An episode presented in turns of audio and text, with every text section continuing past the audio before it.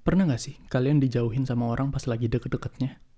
Selamat datang di Minutes to Midnight.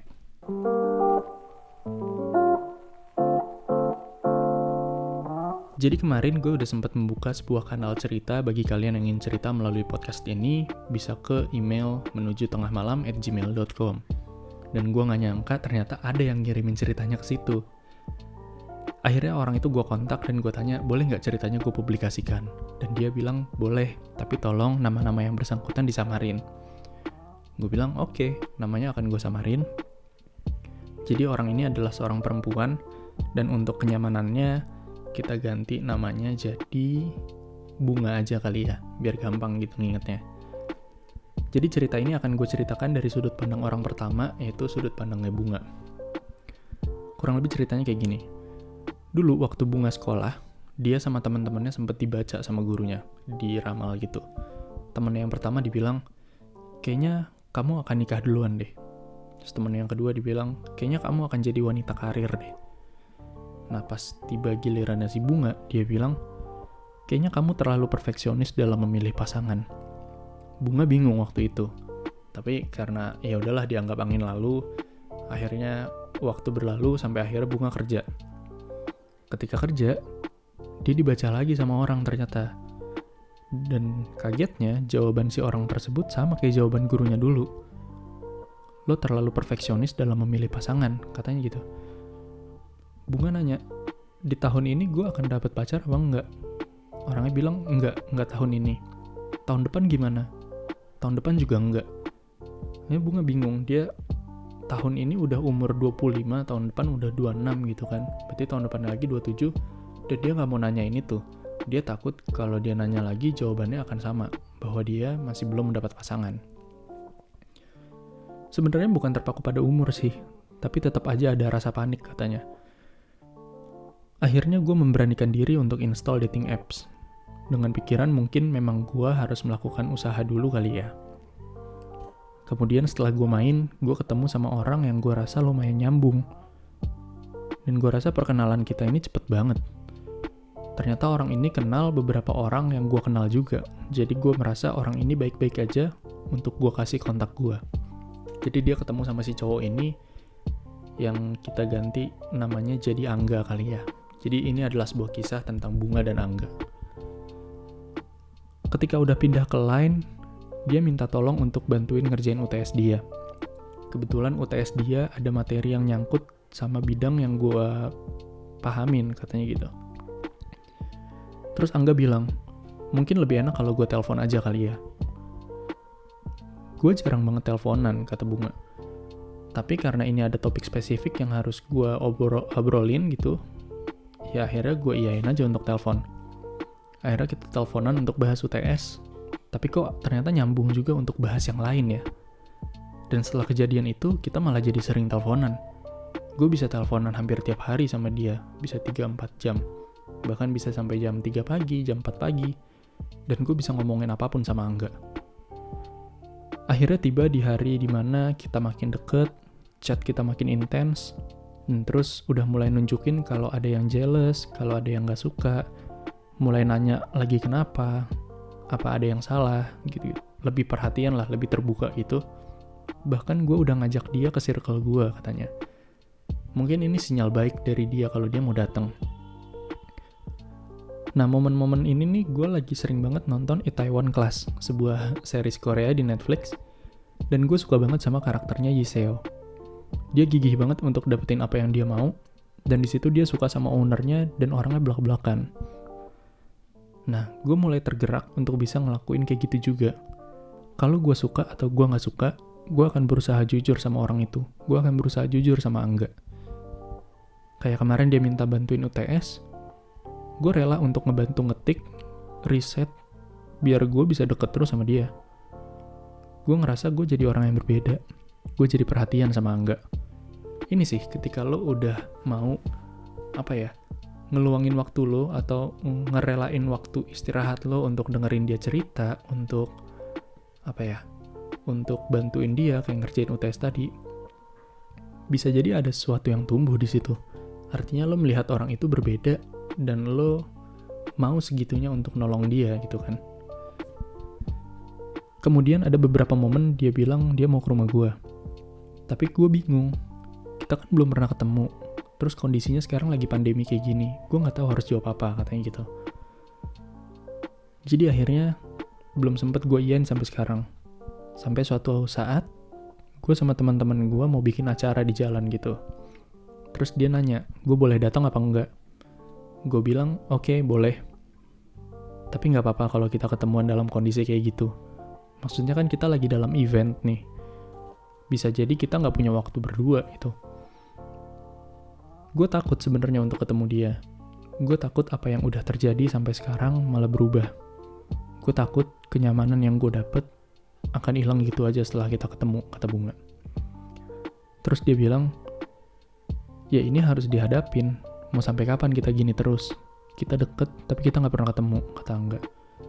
Akhirnya kita memutuskan untuk nentuin hari di hari event itu.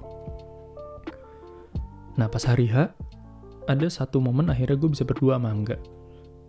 Jadi momennya adalah nungguin buka puasa gitu di sebuah restoran, kita nunggu di mobil, dan itu cukup awkward sih menurut gue.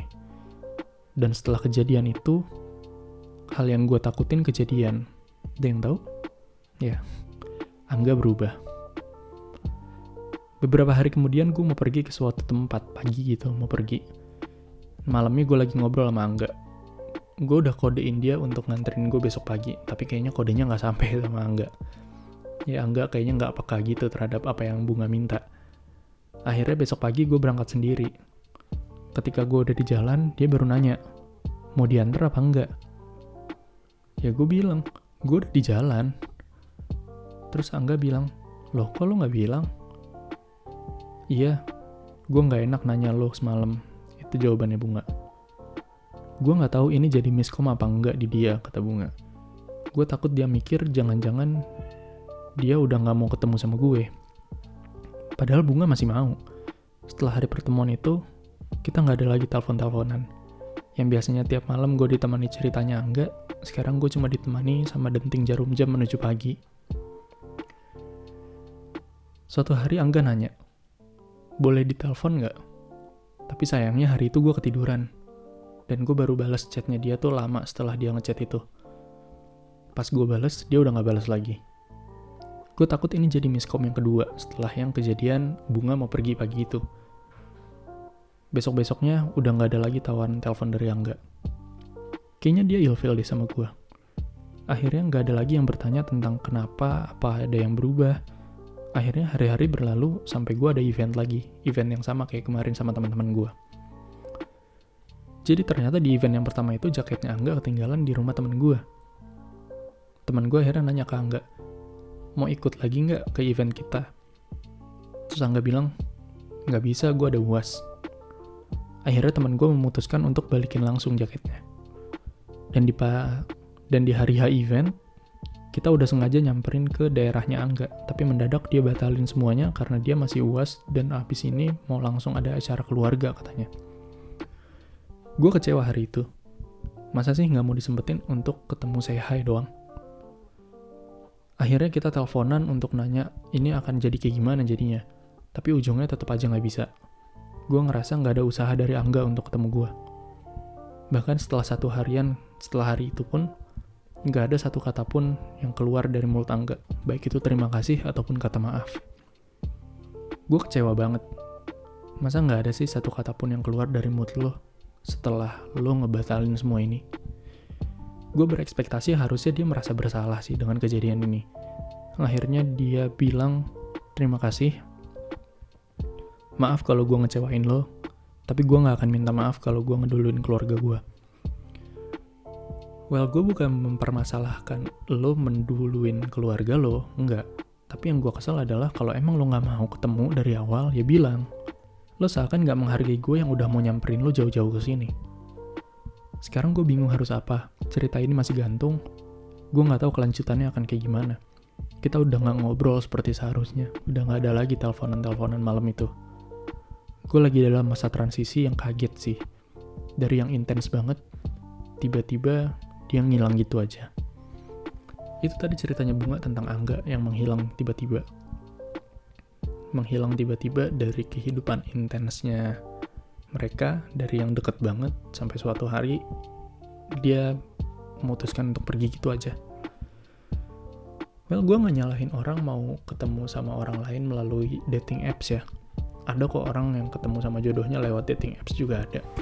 Tapi menurut gue, ini adalah sebuah resiko yang harus kalian pahami di awal bahwa kalian akan berhadapan dengan stranger tanpa ketemu muka dulu. Kalian akan kenalan sama orang tanpa tahu orang itu bagaimana. Kalian belum tahu siapa dia seutuhnya, tapi udah terlanjur jatuh hati sepenuhnya. Bunga nganggap kalau dia udah menemukan orang yang tepat pada awalnya, tapi ternyata dia cuma bertemu sama orang karena diburu waktu aja. Sebenarnya nggak tahu ya kalian yang cewek ini gimana. Ada yang emang berpaku pada umur, ada juga yang pengen jadi wanita karir dulu atau sekolah dulu yang tinggi, ya nggak masalah. Setiap orang punya apa ya, punya pilihan yang beda-beda gitu kan. Tapi contohnya di cerita ini, si bunga ini dia cukup concern sama umurnya dia. Kalau gue pribadi sebenarnya gue adalah orang yang kenal sama orang itu dari sebuah circle sih, dari sebuah temen. Jadi ketemu di satu circle, kemudian kita deket, ada hal yang tumbuh di situ, dan akhirnya tumbuh subur. Jadi gue nggak pernah ada deket sama orang tuh dengan intensi pengen jadi pasangan tuh nggak ada. Jadi mungkin gue nggak bisa relate sedikit dengan bunga. Dan dari pengalamannya Bunga, kita belajar bahwa setiap orang bisa pergi secepat dia datang. Ada orang yang bertemu tanpa intensi, kemudian dia berpisah tanpa permisi, lalu menghilang tanpa sempat berterima kasih. Tapi percayalah, orang itu datang ke hidup lo itu pasti ada maksudnya, pasti ada tujuannya. Bahkan buat dia yang cuma sempat singgah tanpa menetap, itu pasti ada tujuannya. Setiap orang tuh punya porsi masing-masing di hidup orang lain, dan mungkin memang porsinya Angga udah cukup di hidupnya Bunga. Cukup untuk memberikan kenangan pahit, cukup untuk memberikan pelajaran apa itu rasanya sakit, dan cukup untuk buat Bunga belajar bagaimana caranya untuk bangkit. Jadi, buat Bunga, kalau lo dengerin episode ini, be strong. Gue percaya apa pun yang udah lo laluin itu adalah sebuah pelajaran yang baik buat lo. Sekarang lo udah tahu harus ngapain. Tetap buka hati, lapang dada, and uh, let God do the rest aja sih menurut gue. Kurang lebih itu cerita hari ini. Gimana menurut kalian? Konten-konten kayak gini perlu diperpanjang apa enggak nih? Perlu ada episode selanjutnya apa enggak? Buat kalian yang mau cerita, kalian bisa langsung email ke menuju tengah malam at gmail.com. Kalau kalian mau ketik di Word, mungkin maksimal tiga halaman kali ya biar nggak uh, durasinya juga nggak terlalu panjang. Ya mungkin voice note bisa 6 sampai 7 menit mungkin. Dan terima kasih sudah meluangkan menit-menit kalian untuk mendengarkan episode ini. Sampai jumpa di menit-menit berikutnya